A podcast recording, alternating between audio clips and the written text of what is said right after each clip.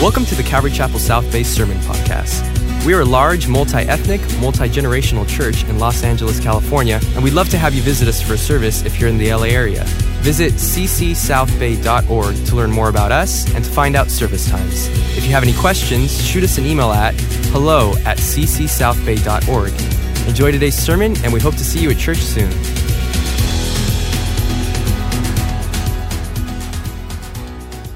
Would you turn to Daniel chapter 12? We've made it, church. We made it through another book. So, chapter 12 tonight, the final 13 verses. This amazing uh, journey that we've had with a man who was unafraid to stand when others bowed. You know, it, has been an interesting uh, couple of weeks, hasn't it?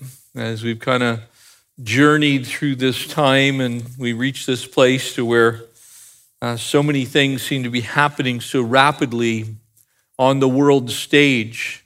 Um, most of you know we were about ready to send a missions team off to Colombia this coming week, and we got word today uh, that the Colombian government has banned all foreigners from entering the country. So uh, we've had to cancel that trip. Um, we're not rescheduling it yet because we want to make sure that we know a date that will work, that we can actually get in. But um, for those of you that don't know, we're actually building a facility on the island of Tierra Bomba, uh, this missions base, and it's also uh, a place where we'll have a Compassion International site. And, and so uh, we're firmly rooted and grounded in the city of Cartagena, Colombia, but uh, it is, it is with uh, a, a, sad heart that it's like, it's kind of like, well, maybe we could sneak in. You know, just just how there's a little there's a tad of rebel in me. I, I you know, I think God's still dealing with that after all these years, but but uh, we're going to heed the, the word of the Colombian government lest we get anybody in trouble because we have so many people there that um, we, we minister alongside of. But uh, continue to pray as the events unfold. We'll keep you updated. So remember to bookmark that uh, CCSB Now uh, page on your phone and you can keep uh, tabs of what's going on. You can follow us on Facebook and Instagram as well. Uh, I'll give you a little clue. I think, I think the Lord was up to something. Uh, today we had 7,433 people watching online. Uh, so that's individual devices that were connected online. So that's probably at least double that as far as people. So uh, the Lord is up to something. He's doing something. He, even though, you know, we're seeing attendance shrink a little bit here physically in the building, we're all still gathering. Uh, we're going to continue to do church, and I believe that the Lord, just like in the case of Daniel, you know, Daniel was told to not do a whole bunch of things, and he went ahead and did them anyway. Amen? And, and it wasn't because he was being rebellious, he just trusted God. He believed that God was his deliverer. He followed the Lord, and that's not uh, for the sake of rebellion. That's just simply to say he stood when others bowed. And so we're going to continue to do what God tells us to do until uh, He gives us a different message. We're going with the one that we already have, which is to serve the Lord with all of our heart, soul, mind, and strength, and love on our neighbors as ourselves. Amen? Daniel chapter 1, and let's pray and ask God to speak to us through this final chapter, which is the final act in the deliverance uh, of the nation Israel. Father, we thank you for the power and the majesty, the beauty, uh, your holiness expressed in your word and your plans. Lord, that you still, to this day, uh, have a plan to reach your chosen people, the nation Israel. And Lord, though blindness has come upon them in part, uh, it's not permanent, it's not full, it's not complete. And one day, uh, your word declares that all Israel will be saved. The Apostle Paul wrote those words in Romans 11. Uh, and we are looking forward with great anticipation as the things in this world ramp up to the end. Lord, as we see the stage set for the rise of the Antichrist, Lord, even in our day and time, what was impossible in the time of Daniel has become possible in our own time. And so we wait upon you to speak to us as your church. Please do that tonight through your word. Bless us as we study. In Jesus' name, amen. Verse 1, Daniel 12 at that time. Again, circle it. These are so important that you keep track of these statements because it, it gives us the timeline. It's letting us know God is speaking to us in our time that at that time, speaking of a time that was future in Daniel's day, uh, that Michael would stand up, the great prince who stands watch over the sons of your people. And of course, at that point in time, there was only one your people, and there still exists to this day God's chosen people, the nation Israel. And while we're adopted into the family, they are still the apple of his eye. God still has a plan for the Jewish people. And so at that time, when that time is, we'll discuss in a moment, there shall be a time of trouble. Very important what follows. Because we're given some insight into when this is, though not being told specifically, we're, we're told about the conditions, the very same thing that Jesus would remind us of in the Olivet Discourse. We're, we're given some conditions that we can look at, though we're not given a specific time. There shall be a time of trouble, such as never was since there was a nation. Never was. Hasn't ever been unique in all of the history of the nation Israel, even to that time. And again, it's important to mark the time throughout this passage because once we get the marker for when it is, it makes everything else fall in line so that we can understand it. And at that time, your people shall be delivered. Everyone who is found written in the book. How do you get written in the book, church? You have to be saved, amen? You, you can't be written into the Lamb's book of life unless, unless you've come to know the King of Kings, the Lord of Lords, Jesus the Savior, the Messiah. And so, if this is talking about a time and it gives a reference point that this is going to happen when their names are written in the book, by default, it automatically goes to the time when the Messiah has come, the Messiah has revealed himself, and people can be saved by grace and through faith because they believed on the only begotten Son of God, because it says their names are going to be written in the book. And so it's speaking in Daniel's time of a day that was future. And many of those who sleep in the dust of the earth shall awake, some to everlasting life. This gives us additional details some to shame and everlasting contempt. It sounds like two resurrections to me. Does it not sound like two resurrections to you? It sounds like there's going to be different ends to these two groups of people. Some to everlasting life. How do you obtain everlasting life? If you believe on the name of the Lord Jesus Christ, you will be saved. Jesus is the only one that's ever been able to give eternal life. Amen? So that everlasting life that's in view there is salvation in Christ. It's not just a long life, it isn't a lengthy life. It is eternal life. It is the quality of life that you can only have by being a child of God. And so it is speaking very clearly of a future date. And in this case, still in the future, very much in the future. And those who are wise shall shine like the brightness of the firmament, and those who turn many to righteousness like the stars forever and ever. And so, this final act in that time, what is it? It's the Jeremiah 30 time of Jacob's trouble. And so, this is speaking forward into time. It could, again, could not possibly be looking at the time of Antiochus uh, the fourth, the Epiphanes. It is not possible as that time because Jesus gives us a further marker of that time in Matthew 24. And, as I shared with you, as, as Daniel was speaking in chapter 11, as he receives this word from heaven, this word from the Lord, uh, he's really looking forward to the time of Jesus. And so when Jesus says this in, in verses 15 to 21 in Matthew 24, so when you see standing in the holy place, the abomination that causes desolation, spoken through Daniel the prophet, Jesus was in a very unique place to say that because Antiochus Epiphanes was already in the past at that time by 168 years, actually almost 190 if you include his lifetime. And so Jesus couldn't have been speaking of Antiochus Epiphanes. He had to be speaking of a future date to his own time. And here's why Let the reader understand. Then let those who are in Judea flee to the mountains. Let no one on his rooftop of his house go down to take anything out of the house. Let no one in the field go back and get his cloak. How dreadful it will be in those days for a pregnant woman and nursing mothers, and pray that your flight will not take place in the winter or on a Sabbath, for then there will be great distress, distress unequaled from the beginning of the world until now and never again to be equaled. And so it appears that Jesus, who I believe is the one speaking to Daniel in this particular passage of Scripture, we're going to see that in a moment.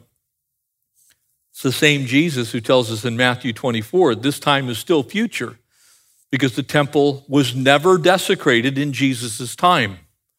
And in fact, it was destroyed in AD 70 by the Roman Emperor Flavius Titus. And so as he wipes the Temple Mount clean of the, of the temple itself and pushes the rubble to the base of the southern wall, which, by the way, you can go still see the Herodian stones at the base of the wall to this day. They're still there. There is still no stone left one on top of another. There's plenty of mosques, there's some pavement, but there's no temple.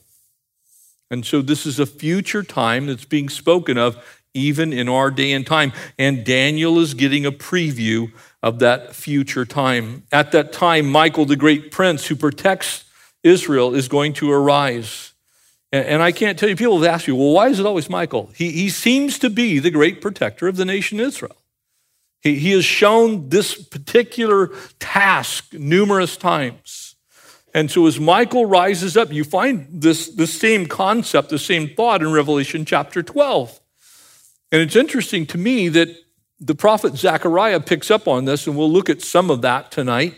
As the prophet Zechariah speaking of that time that's in that day, and again, you can circle those there in Zechariah chapters 12, 13, and 14 you're going to see that, that same phrase, speaking of a latter time, even to Zechariah, a latter time to Daniel, and a latter time from when Jesus speaks of this abomination that will occur in the temple when the image is established, and I believe it's the image of the Antichrist uh, from Revelation 12.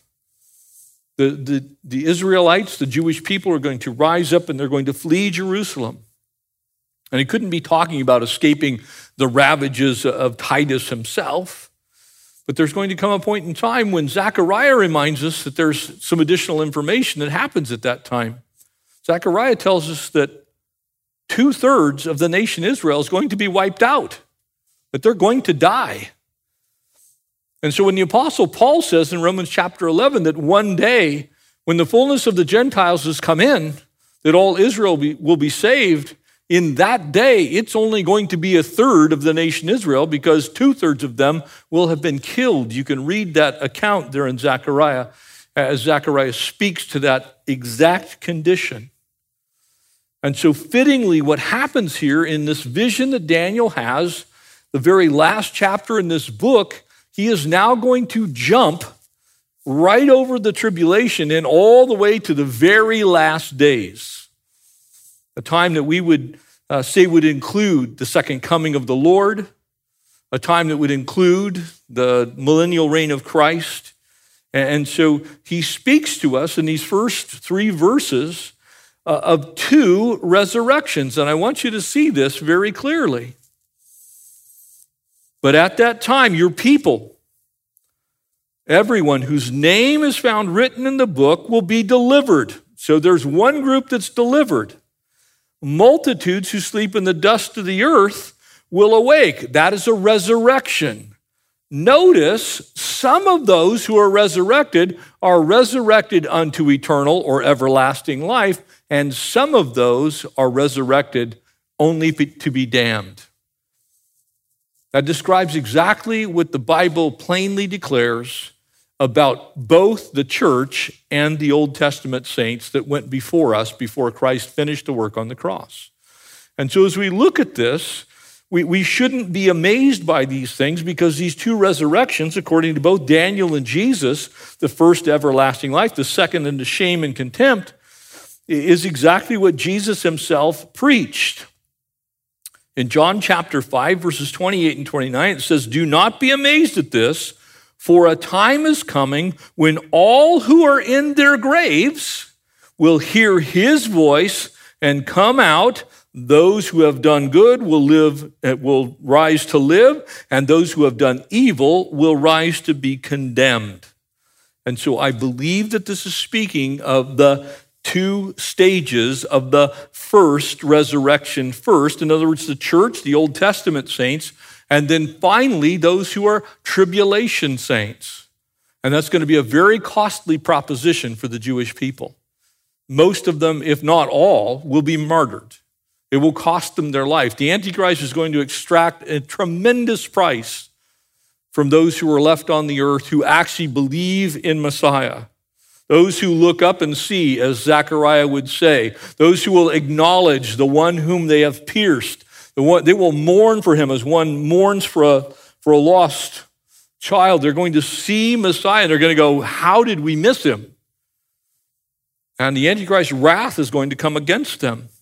But this second resurrection that's listed here is an interesting thing because I believe it's the resurrection that is also, again, mentioned by Jesus when he says that there are going to be, a, there, there will be a separation that's made. And that separation, you all know it, is a separation between sheep, that would be us, and goats, that would be those who are not us, or as I like to say, the saints and the ain'ts, the, the ins and the outs, the, the people who are saved and those who are not. And during that second resurrection, which is only for the unrighteous, that's the second death, family. That's why Jesus said you must be born again, because there is a far worse end than dying a natural death on this earth. Way worse than coronavirus would be that death that comes when you hear those words, Depart, for I have never known you. And so, this particular passage is giving us this picture of what Jesus said, what John echoes in the book of Revelation, and what we know to be that final judgment that is called the second death. And notice the criteria that's given there in chapter 20 of the book of Revelation. And anyone not found written in the book of life was cast into the lake of fire. And so when Daniel gets this vision, he is getting the same exact vision, the same exact truth that Jesus himself would speak, and that the author of the book of Revelation, the revelation of Jesus Christ, the apocalypsis, that John would receive as well. And so, who are these wise? They're the ones who have the fear of the Lord. Amen? They're the ones that have turned to Christ. They're the ones who we sang about. Amen? He is the way, and He is the truth, and He is the life. And oh, by, by the way, what follows that? I am the way and the truth and the life, and no one comes to the Father but by me, Jesus said. Amen? What precedes that? I am the resurrection and the life. Jesus is the only way to get to that resurrection that is the first resurrection, that's the one you want to be at, you do not want to be at that second resurrection. You don't want to be raised to be condemned. You don't want to be raised to be cast out. You want to be raised to be brought into that final kingdom of our God. Amen?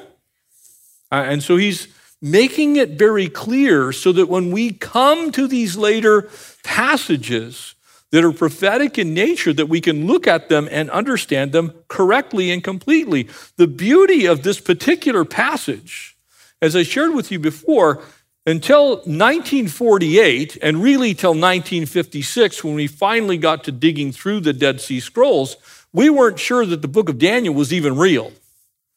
But we now know, because there's two, not one, but two copies, almost entirely complete, one found in cave four, one found in cave one at Qumran, that give us the book of Daniel and gives us this passage. And so, this passage, we have a copy of it that's dated to 135 BC, and we have most of the book of Daniel dated to 212 BC. So, these words were written before Jesus ever set foot on the earth. And so when we read this, this is truly giving us information that's otherworldly because it wouldn't just be given to Daniel, it would be given through Jesus and then through John in AD 90 as he's imprisoned on the island of Patmos. And so this is a beautiful confirmation of God's plan.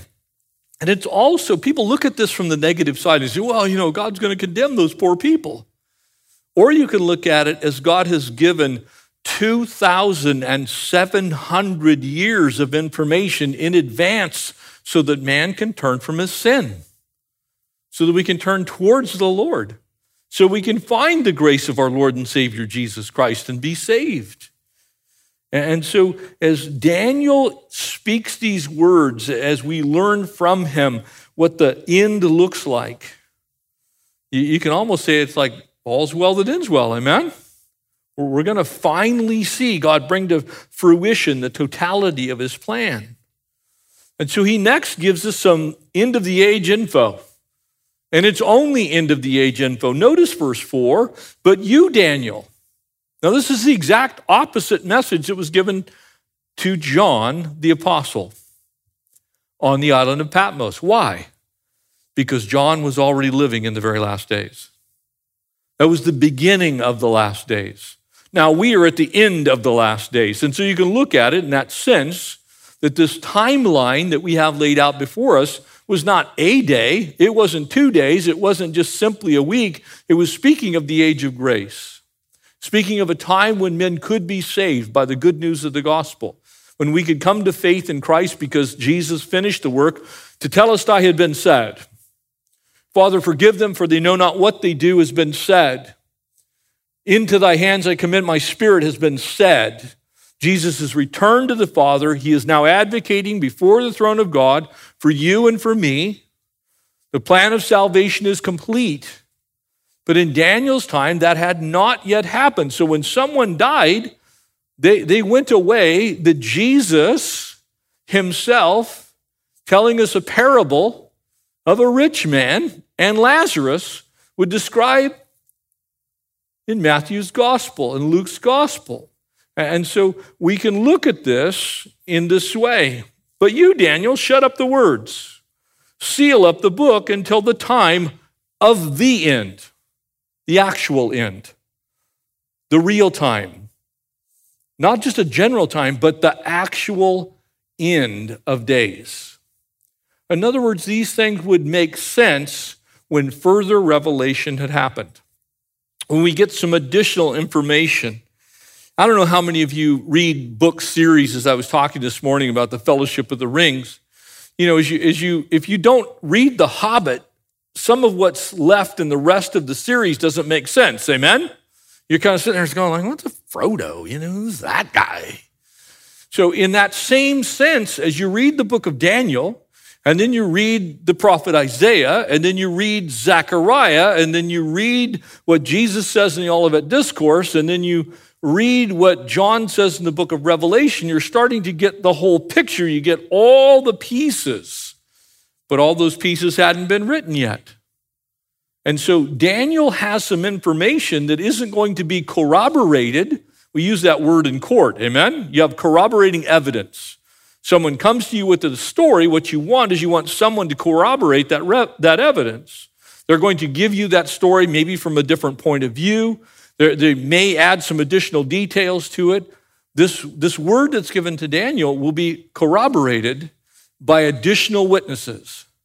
And they are going to write, in John's case, uh, nearly 700 years later. And so we have some additional information now. Seal up the book until the time of the end. Many shall run to and fro, and knowledge shall increase. Now, why is that important? Because when you look at the, the word that we now have, the completed revelation, is specifically when you look at Revelation chapter 5 and 6, you're going to find that there's something interesting that happens as the Lord pours out his wrath on this earth. Does anybody know what he opens up initially? There's a series of what? Scrolls, followed by some bowls, some trumpets, right? Why is that important? Daniel's told to seal it up. He's told to roll it up and he's told to put a seal on it. Who are we told is worthy to loose the seal on the scrolls? It's Jesus, right? At the very end. And, so what's happening here is Daniel is reminding us that there's going to be an opening of this scroll at some point in time. This information is going to be absolutely essential to part of the plan at some point in time. And in fact, we know that Jesus is the deed holder to this earth. And one day the worthy one is going to come and open that scroll. And we're going to understand that at that point in time. And as, as John is told, don't seal it up there in Revelation 22, the words of this prophecy, he's told for a very different reason to not seal it because it's complete, it's done. Anyone can know it at that point in time. It would have been highly confusing for this to have been revealed in Daniel's time without the interjection of the truth of Messiah, without the understanding of the plan of God's grace. And so here we have these people who, like Abraham, had passed away, and, and God is, is still being faithful to save them, to bring them uh, unto salvation. And in the intervening time, this information that we now have before us begins to make sense because we can see through world history we can, we can study easily Media Persia. We can study easily Assyria. We can study easily the Greek Empire. We can study easily the Roman Empire. We can study even the, the now, the revived Roman Empire as we look at Europe and its attachment to the former Roman Empire. As I shared with you before, when you would look at the furthest extent of the Roman Empire, it went all the way to Scotland. You know, it didn't, didn't end someplace in northern Italy. It didn't end at the, at the Alps or the Dolomites. Hadrian's Wall is located, it divides the northern part of England from Scotland. And so here's this revived Roman Empire that rises up in the very last days. This would have made no sense whatsoever to Daniel. He would have had no way to understand that. But we do. And so it says, seal it up until the time of the end. Then it's going to start to make a whole bunch of sense. Seal it up until the Dead Sea Scrolls are revealed. Seal it up until those last days consortiums of nations are drawn together. Until once again we, we, we look at Persia and go, how could Persia be a problem for anyone?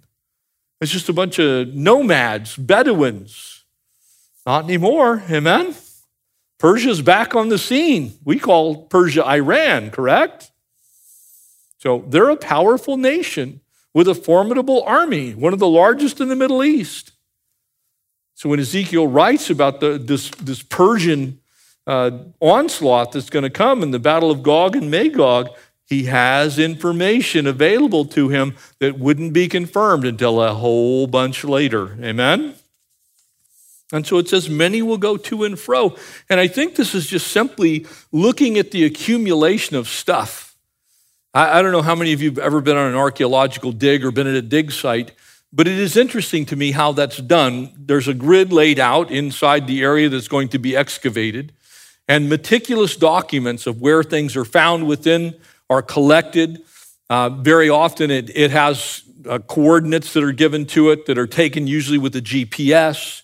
Uh, in addition to that, photographic evidence is made, video evidence is made, and there's a meticulous collection of documents, things that you could look at and you go, wow, we know exactly why we can tell you that this is a Bronze Age or this is Iron Age 2.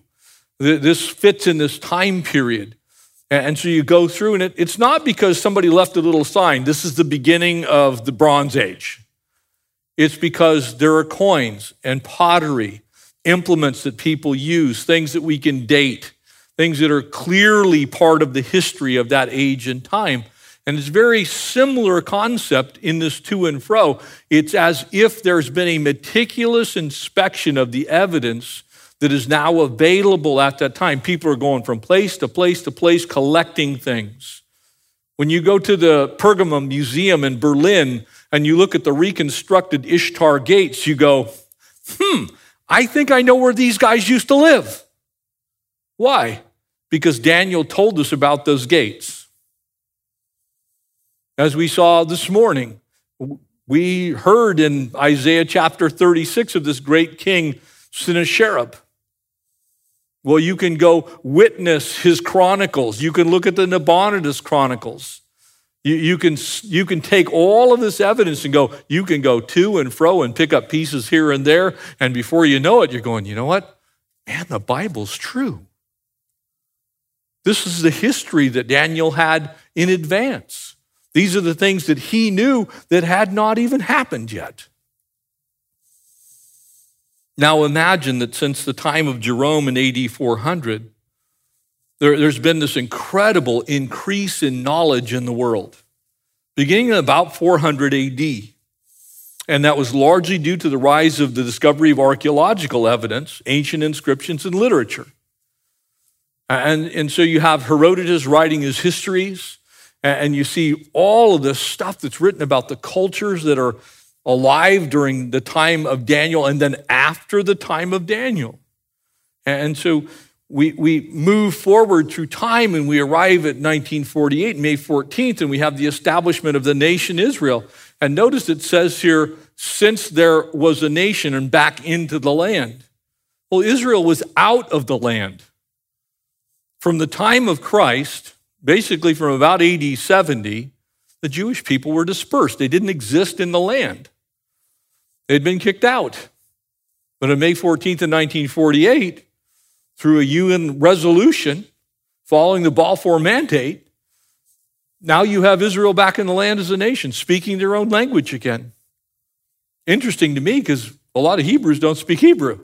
They're actually having to teach Hebrews Hebrew because they're coming from the US or they're coming from Russia. They may speak Russia, they may speak very great English, but they need to learn Hebrew. And so Daniel's looking forward. He's saying that time that's at the end, because there's going to be a conflict. As we sit here tonight, you know what's crazy is in Daniel's time? It, it, you would take Daniel, Daniel would have been a very intelligent man. He would have had tremendous knowledge. He would have been a doctor of some kind, maybe a doctor of philosophy, maybe a doctor of education, maybe a medical doctor, who knows? But he had enough information in his time to be considered for a doctorate for sure. His knowledge level is actually less than the average fifth grader today.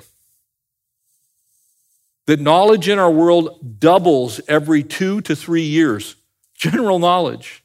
So he's saying knowledge in that day will increase. We'll have absolutely tons of information. And so now we can look back at history and go, you know what? This Daniel guy had some stuff that we uh, now know to be true. Daniel, it would have been future to him, but to us, we're looking back at its history. And so the better we understand Daniel's prophecy, the easier it is for us to see that we're very close to the actual end that he saw. And I am not prophesying and I am not speaking that I know when that end is, but I can tell you we are way closer than Daniel was in his day. We are infinitely closer. And there is nothing left in the prophetic calendar that has to happen for the church to be taken home. Nothing. Nothing. The Antichrist could rise either before or after. It doesn't have to be one or the other, it could be either. But he doesn't have to. The church could be gone tonight. We could hear that trumpet sound and be gone. Amen? Let's do it. No more coronavirus. Yay! I don't know if they play baseball in heaven, though. Some guy came to me and he goes, How come you talked about baseball? The whole study was great until then. Well, you know, it was a little heavy, so I thought I'd interject some laughter or something. You see, we're real close now. Daniel was a long way off. And so for him, it was very much in the future. For us, it might be tonight. It could be tonight. You might not see another sunrise.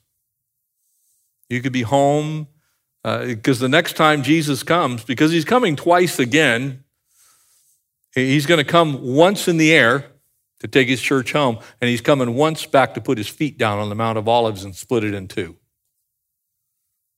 So when he comes to get us, he isn't even going to make it all the way back here. We're going to see him. In a twinkling of an eye, in a moment. Gone. Gone. And then I, Daniel, verse 5, looked, and there stood two others, one on this river bank and the other on that river bank. In other words, on two sides of the same river. And one said to the man clothed in linen, I, I fully again believe this is Jesus. It's the man clothed in linen. And we know that because of what verse 8 says about him and who is above the waters of the river. In other words, it appears that this one in linen is actually above the river, the other two are on the earth. How long shall the fulfillment of these wonders be?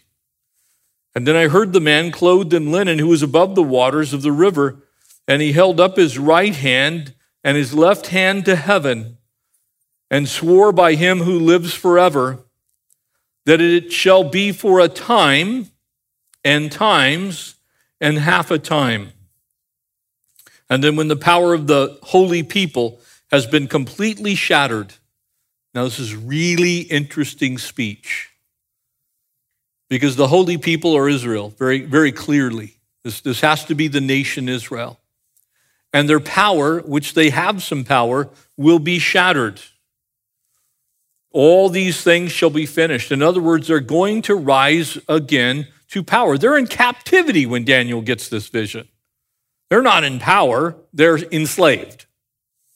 They will go back to the land, the temple will be rebuilt, and then the temple will be destroyed. And because the time marker is sometime after the rise of Antiochus Epiphanes and sometime before the, the resurrection, there, there's something that's happening here that's going to happen, I believe, very soon. And though I heard, I did not understand. And then I said, and here it is this is how we know who the guy in linen is my Lord. How many Lords are there? There's exactly one. Ephesians, Paul writes to us there is one faith, one hope, one Lord, and one Lord who is over all. Speaking of Jesus. What shall the end of these things be? or what shall be the end of these things. In other words, how is this all going to work out? What's going to happen? And so here's this conversation, and Daniel admits, I don't quite get this. I'm, I'm not quite getting it here. This almost brings to mind to me remember the two angels came before Abraham prior to the destruction of Sodom and Gomorrah, and then two men who were dressed in white uh, appeared at the ascension of the Lord Jesus himself. This is kind of typical for an appearance of the Lord. It's like God's speaking. This, this is from heaven, these are heavenly things. And it's interesting because Peter got a little vision of this, and I don't know whether he was referring to his own vision that he saw there in Acts 9, excuse me, in Acts 8. But, but it, is, it is this picture that when God speaks and he uses angelic beings to do it, he's trying to get our attention. This is not the normal way that God speaks. I don't know about you, but I have not had two angels come to me and stand on either side of any river and instruct me in anything. I guess that's because I'm, you know, not Daniel, but this inquiry is not some casual thing of minor interest. This is a major deal. God, God has sent a witness that he rarely sends to make sure that Daniel hears these words. There's a conversation going on. But at the same time, Daniel's saying, you know, I'm not quite sure I get this. The power of the people are going to be broken, the times, the times and a half. What is all this about? Interestingly enough, we're told that the Antichrist power is actually going to come to its fruition its totality in the middle of the final week of Daniel. There's some time in the middle of the tribulation. That is when the Antichrist will rise up and place his own image in the temple and demand to be worshiped. And from that point forward, all hell breaks loose on the Jewish people, principally. They then begin this, this journey uh, into the hills of Edom into this place that we would call modern day Jordan. And in order for them to be saved, they have to see Messiah. So they, they have to be delivered from this terror that's going to come upon them. But the problem is this Israel has been blind in part. They haven't followed after the Lord. And interestingly and oddly enough, when you travel to Israel, there's some strange things that you see when, you're in the land of Abraham, Isaac, and Jacob. When you travel to Israel today, you're going to find that there are very few really, truly devout Jewish people that are devout in the sense that they're religiously devout. They're largely not devout. Most people irregularly may attend synagogue. Some are a little more regular than others. The Hasidim, the, the, those that we would call the Hasids, or the, the ones that we would call Orthodox or ultra Orthodox, are a very small percentage of the population. They're actually quite secular for the most part. They love sex, drugs, and rock and roll. They're more American than we are for the most part. If you travel to Tel Aviv, the second largest gay pride parade in the world is in Tel Aviv, Israel. They're secular. You go to Israel, you're, you're going to find people who live a whole lot like we do here in the United States. Yes, everybody will generally have a mezuzah on their door. They'll say the Shema as they leave their house. They'll raise their children to be Jewish, but it's largely cultural. But there's going to be a day when they're going to turn to the King of Kings and to the Lord of Lords. They're going to realize exactly what they missed. They're going to get what Jesus said I wanted to gather you unto myself, but you would not come that a prophet was not welcomed in his own home, that the Son of Man had no place to lay his head. You see, there's going to come a day when the Jewish people are going to wake up to the reality of Messiah. Until then, we have actually a picture, and I, we'll, we'll get to the book of Hosea, but the book of Hosea gives one of the strangest uh, pictures of what God dealt with in the life of the Jewish people, when here you have this man that is, by all accounts, a godly man, Hosea. And God actually instructs me, He says, Look, I, I want you to go marry a prostitute. And he's saying, This is my people. This is who they are. They've gone off in spiritual adultery. They, they go after everything but me. And Gomer, this adulterous wife by whom he ultimately has these children, he doesn't even know if they're his or not. It's an incredible picture. During that time, the Lord says to him in chapter 3, it says, The Lord said to me, Go and show your love to your wife again, though she is loved by another and is an adulteress. Love her as the Lord loves the Israelites. Anybody glad that Jesus loved you when you were in love with someone else, the world? So don't be too quick to judge Israel because we're just like her in that sense. We've all strayed, all of us have gone away, each one turned to his own way. The prophet Isaiah was right, Paul was right in echoing those words. You, you see, the picture is really simple to see. They turned to other gods. They loved the sacred raisin cakes. And so I bought her for 15 shekels of silver. This is important. That's half the price of a real slave. She, she was so undervalued that she was half price. She was half off, would be another way to look at it. And yet God says, go love her. Go after her. Bring her in a homer and a lethek of barley. And I told her, You are to live with me for many days. You must not be a prostitute or, or be intimate with any man, and, and I will live with you. And then we're told what this is all about. For the Israelites will live for many days without a king or a prince, without sacrifice, without sacred stones, without an ephod or an idol. And afterwards, the Israelites will return and seek the Lord their God and David their king. How will the Israelites seek David their king. He's dead. Who's Jesus related to? David the king. That's why we call him the lion of the tribe of Judah. And afterwards, when they return, they will come trembling to the Lord and to his blessings. And again, Hosea gets the same marker in the last days. You see, this man is known as Adonai, he's the Lord. What's the outcome of all this? Where, where's this going to happen? You see, these blank spaces that would kind of be in Daniel's mind are filled in later. As Hosea writes, as Isaiah writes, as Zechariah writes, as Jesus speaks, as the revelation that's given to John is ink to, to parchment. All this stuff starts to fit in place. And now we get to look at it in its near fulfillment. It's almost here. It's nearly that time. There is a hunger among many in Israel for the things of the Lord. Strange in times of conflict and difficulty, you know, how many people turn? And so you have that going on at this moment in time.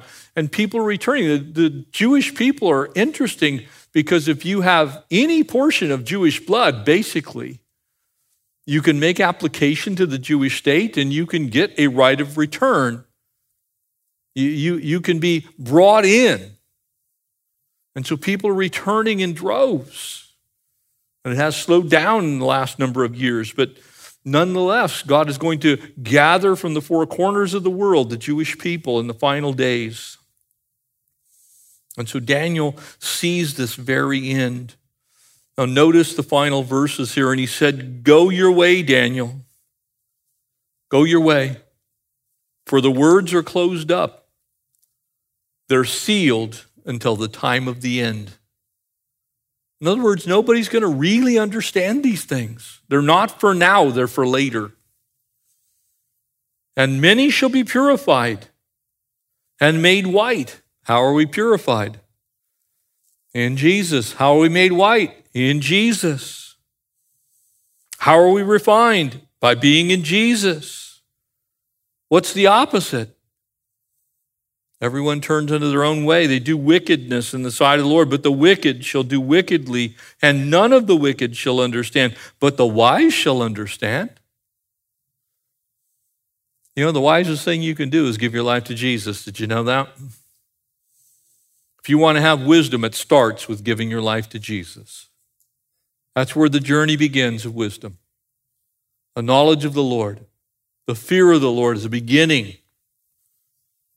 That's where the, the, the time stamp for you and for me uh, gets put into play. And from the time that the daily sacrifice is taken away. And so here it goes back to needing a temple needing a temple on the Temple Mount and needing the Jewish system restored. There has to be daily sacrifice. What happened in the temple compound daily? There was sacrifice every single day.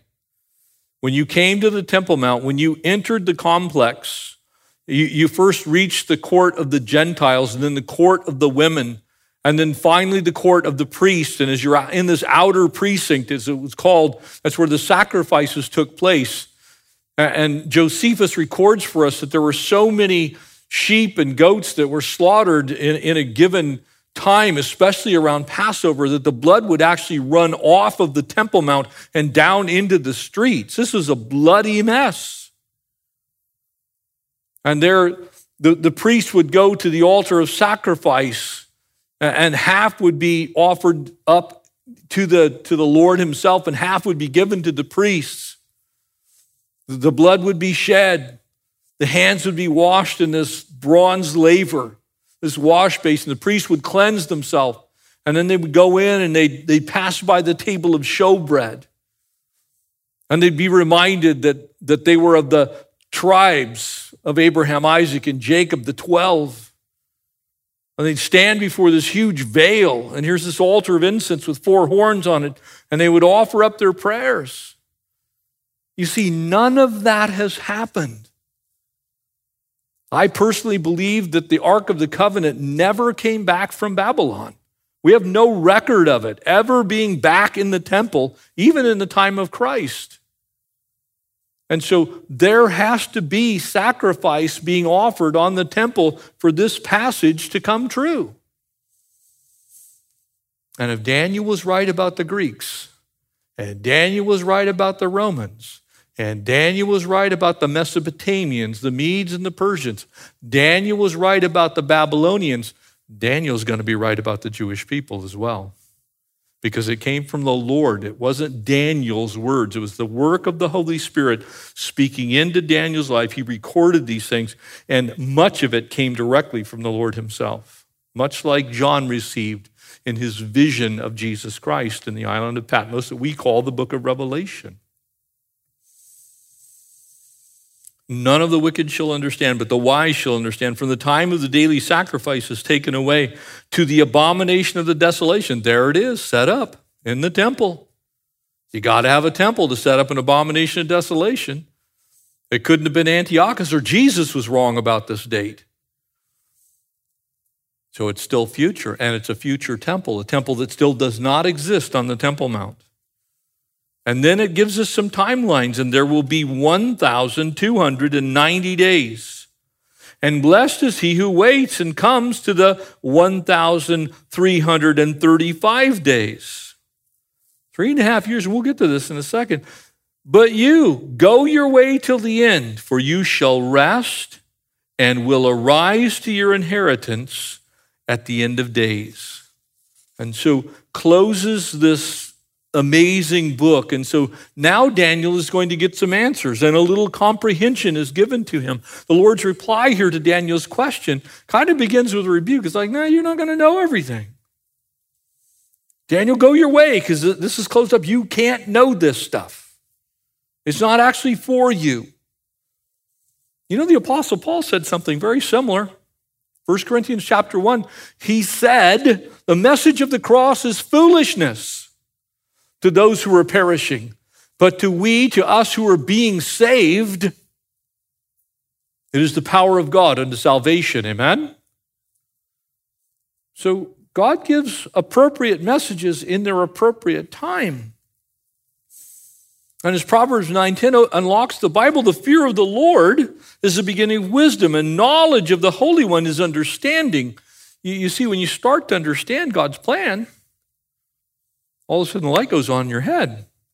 And basically, Daniel's saying, Look, I, I heard what you said, but I really don't get it. I don't understand. And so the Lord encourages Daniel. He tells him, Look, here's the purpose of this time of distress. Here's what's going to happen your people are going to get saved. They're, they're going to know me.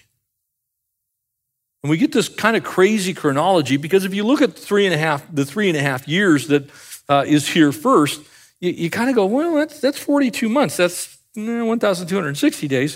And then you have 1,290 days. And it's like, what is this 1,335 days? What's that all about? Because God's actually given us a timeline at the very end. He's telling us when these things will actually happen relative to events that have not yet happened still. Why is that important? Because no one can know the day or the hour that the Son of Man comes.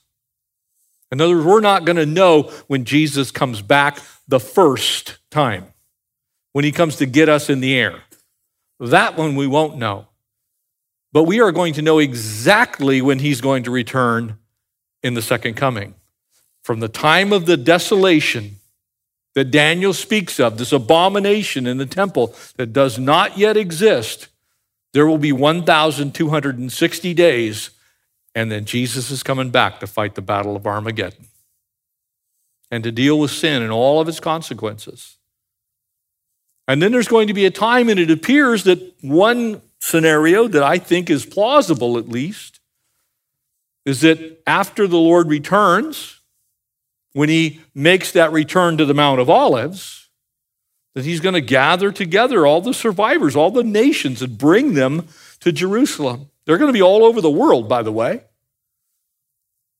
The majority of this battle is going to happen right in the vicinity of Jerusalem, Valley of Jehoshaphat. But I think it's going to take a, a bit of time. Remember what he said? There's going to be some that will be raised unto life and some that will be raised unto judgment. We call that, Jesus spoke of that in Matthew 25, and he said he's going to separate some sheep and some goats. In other words, there's going to be a period of time where God is actually judging uh, those who are in and those who are out. The sheep enter in. Those who are out, maybe it takes 45 days. I don't know. But I know this there's no need to worry if you're found in Christ Jesus. Amen? You know, one of the things that always amazes me is people say, wow, you know, I, what if I don't? Well, if you don't know that, you don't need to know it if you're not planning on being here to be judged as a goat. Amen? I, I don't want to be a goat. I, am perfectly happy being a, a, sheep. You know, I'm not very good at. Ba- anyway, Once the image of the beast is erected, the wise will have increased in their knowledge. They'll be able to count down the arrival of Christ from that day. Those that know their Bibles. One of the reasons we study the Word of God in this church, one of the reasons that we meticulously study chapter and verse, is because you need to know the Word of God. The Word of God is life. I need to know the Word of God. It is life. This is not some book of man's philosophical bent. This is heaven stuff. This came from heaven. It was given to us on earth so that we could know what God wants us to know. And so we need to know our Bibles. And so we see these two days. We see the known day and we see the unknown day. Jesus, again, when he speaks in this discourse that we call the Olivet discourse, he's on the Mount of Olives. And he speaks in Matthew chapter 25, verse 13, therefore keep watch because you do not know the day or the hour. He's saying, Be aware, be awake, be looking, turn your eyes to heaven.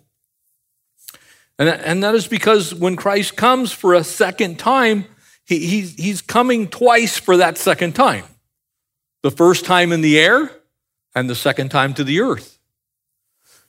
But he's going to come, he's going to, he's going to split the Mount of Olives in two. I don't know about you, but when I, I have been there, I've stood on the Temple Mount and looked over at the Mount of Olives and tried to imagine Jesus descending from heaven and put his feet down on the Mount of Olives and a river of water flowing from the west to the east down to the Dead Sea, and the Dead Sea comes alive again. When you, when you stand at the edge of the Dead Sea, you can't imagine anything being alive in the Dead Sea.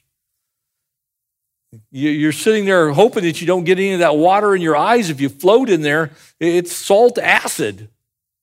It's really fun to float in, but you don't want to put your face in it.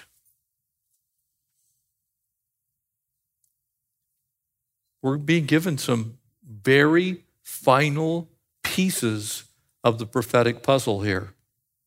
The parts that are right at the end. Since the Bible doesn't contradict itself, there has to be two different days here that are in view that Jesus is speaking of. Once to rapture his church, and once to come back to this earth, put his feet down on the Mount of Olives, split it in two. I love what is going on here because, as is true with the entirety of the Bible, the Bible almost always gives us the bad news followed by the good news. Amen? Gives us our condition. All have sinned and fallen short of the glory of God. There's none righteous, not one. And then tells us that for by grace you've been saved through faith and that not of ourselves. This is a gift. We can't boast about it. Amen. We get the bad news, which we have a problem. The good news is we can be saved by grace and through faith. The same is true with Daniel. Daniel's probably going, like, oh man, I don't know what's going on here. Well, God is faithful. He's numbering the wise. He's saying, look, you're going to go your way to the end. In other words, I don't know about you, but if somebody came to you that's floating over the river somewhere and you've got an angel on either bank and he looks at you and goes, dude, you're going to croak. You're going to die. But it's going to be okay. Amen. I love that. You're going to die, but it's going to be okay. I'm like, Great. When's that going to happen? The time of the end. Ah, man. It's like, could you just tell me it's going to be on, you know, sometime in August after I've had a good summer vacation? No, the Lord leaves it open. And so, just like Jesus describing in Luke 16 this place that we call Abraham's bosom, where, where this rich man and Lazarus are, and Lazarus is looking over, and the rich man is calling from the other side from this abyss. And he's saying, Look, send Lazarus over here. I need some water for my lips. Jesus says, Oh, no, no, no, no. That can't happen.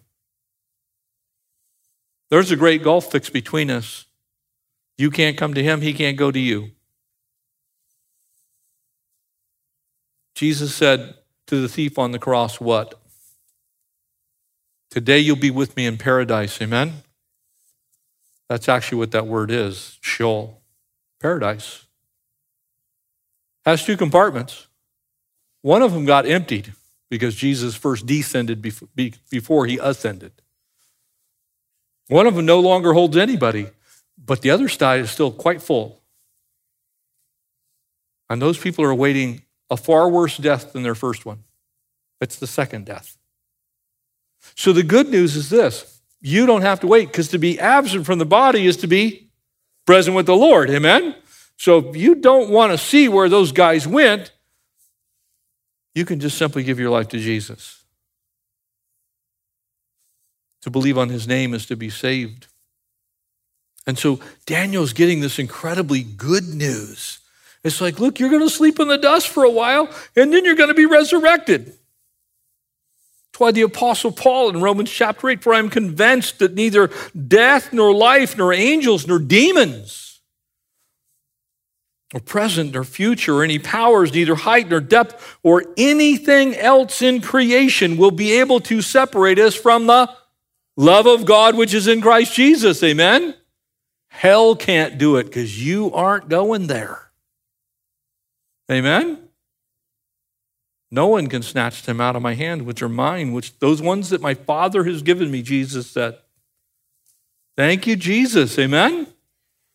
Daniel's getting a preview of this. He's like, dude, you're going to croak, but it's going to be okay because you're going to be raised unto life. Can you imagine? I've all, I, this is one of the things I can't wait to talk to somebody when I get to heaven. I don't know if you guys get like this, but I get kind of antsy every once in a while. It's like I sit there and think about it. Can you imagine the look on Daniel's face when Jesus descends to the Abuzo, Sheol, and there's Abraham and Daniel and David and all the Old Testament saints who died in faith, and he says, Come on, guys, we're out. We're heading home. We're done. You don't have to stay here anymore. I know this has been good because we called it paradise. But the plan of salvation is completed and they're set free.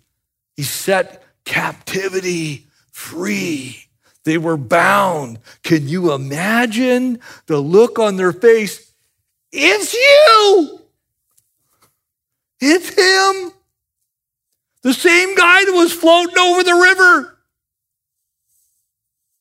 I, I don't know what Daniel's going to do. The same one that was in the lion's den. Think about it. Think about what glories. No wonder Paul said, I can't tell you.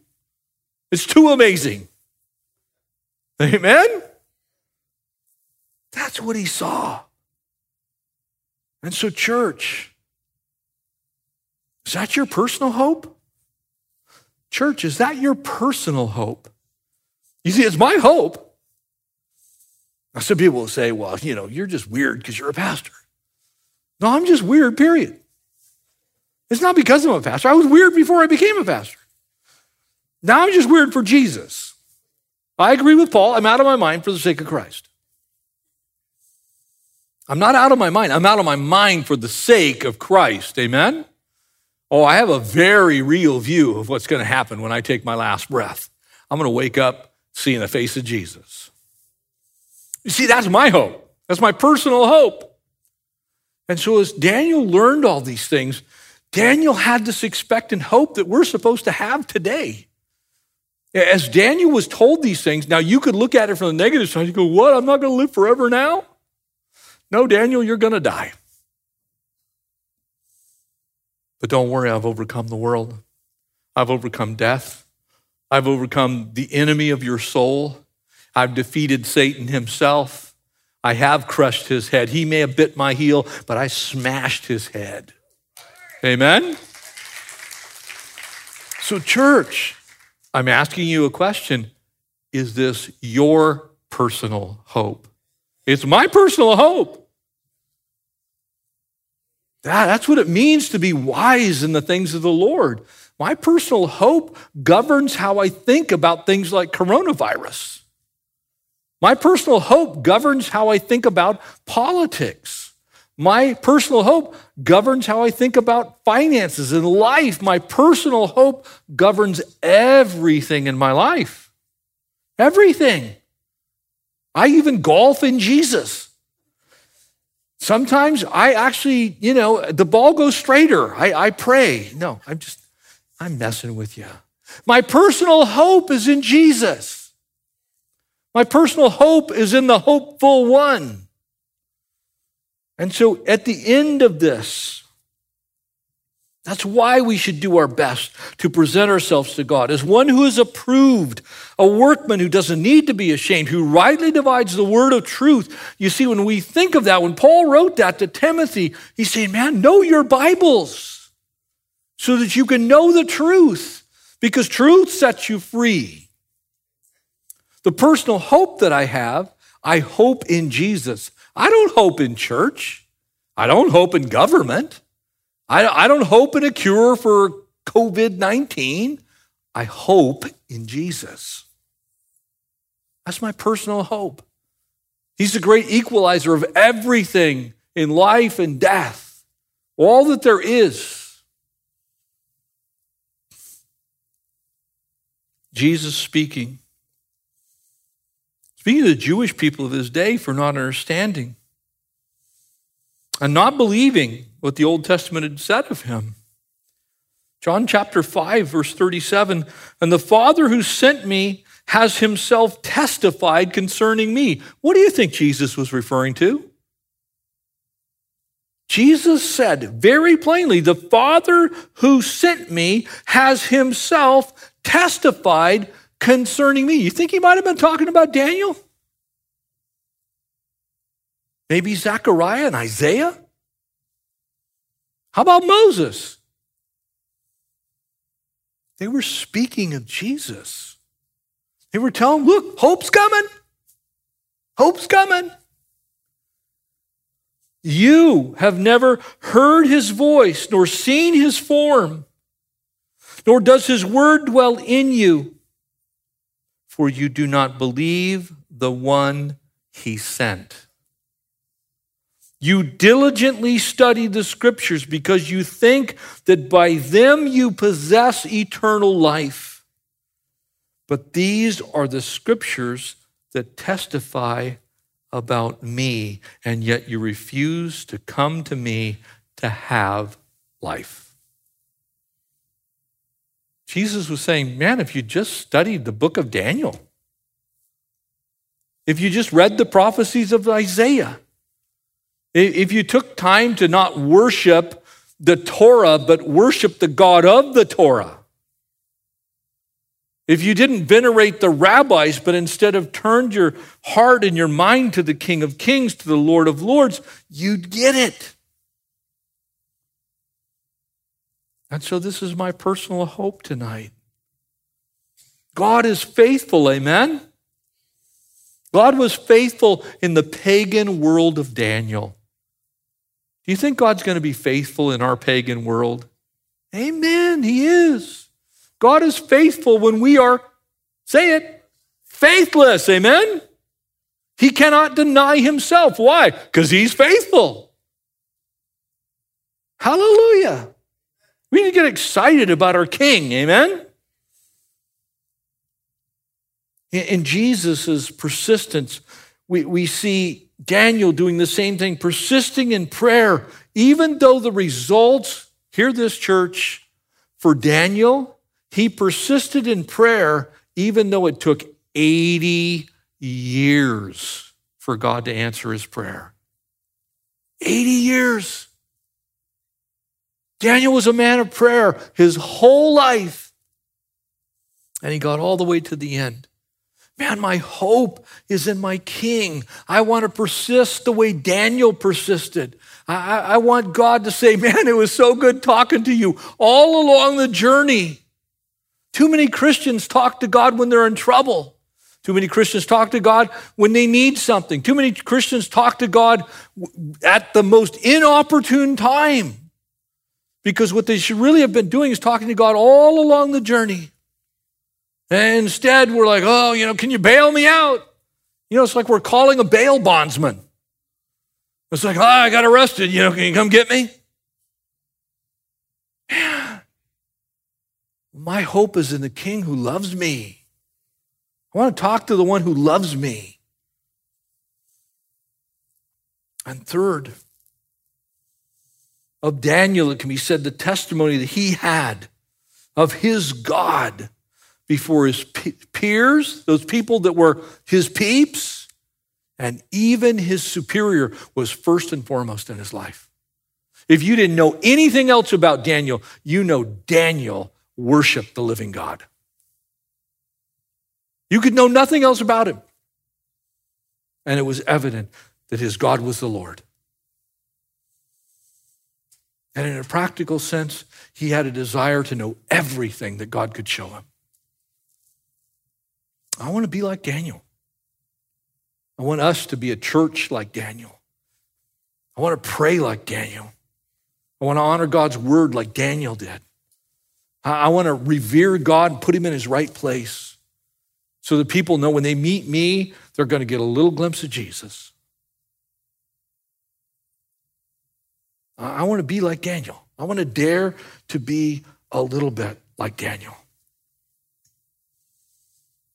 That's going to produce in you a boldness, a real boldness of life and living that's going to show up in everything that you do and everything that you are. One of the great tragedies that I see in the church is you could remove Jesus from an awful lot of Christians' lives and nothing would change. It, it, it, stunned me to hear a few people say today, well, why do we need to be in church? Can I tell you, if you took church out of my life, I wouldn't have one. I wouldn't have a life. And that's not because I'm a pastor. I love Jesus. I want to be around him. I want to be around his people. I want to be in his word. I want to be in prayer. I want to worship the king. If you took church out of my life, I wouldn't have one.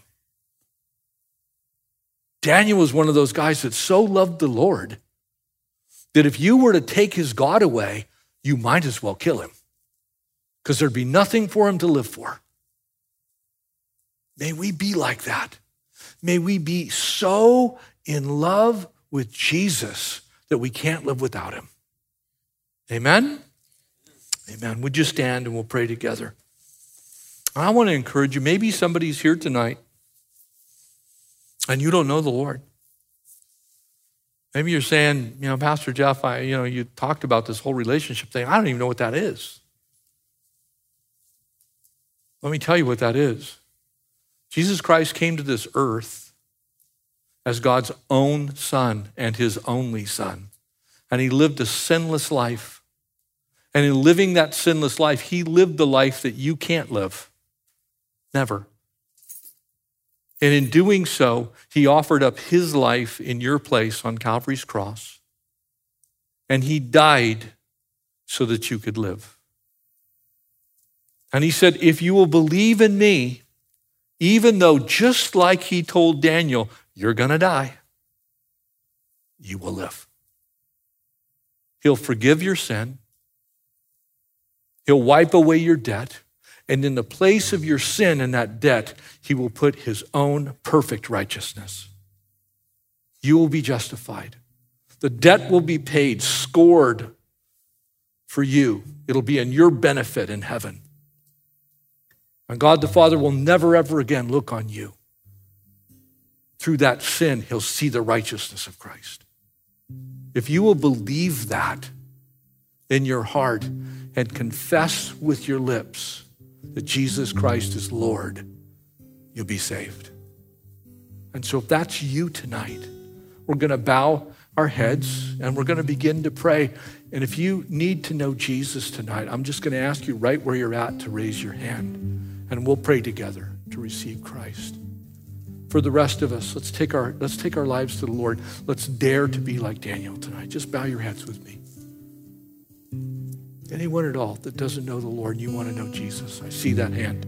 Praise God. Praise the Lord. That's the boldness of the cross being made manifest in somebody's life. Jesus loves you. And he wants you to love him the way he loves you. Anyone else? Anyone at all?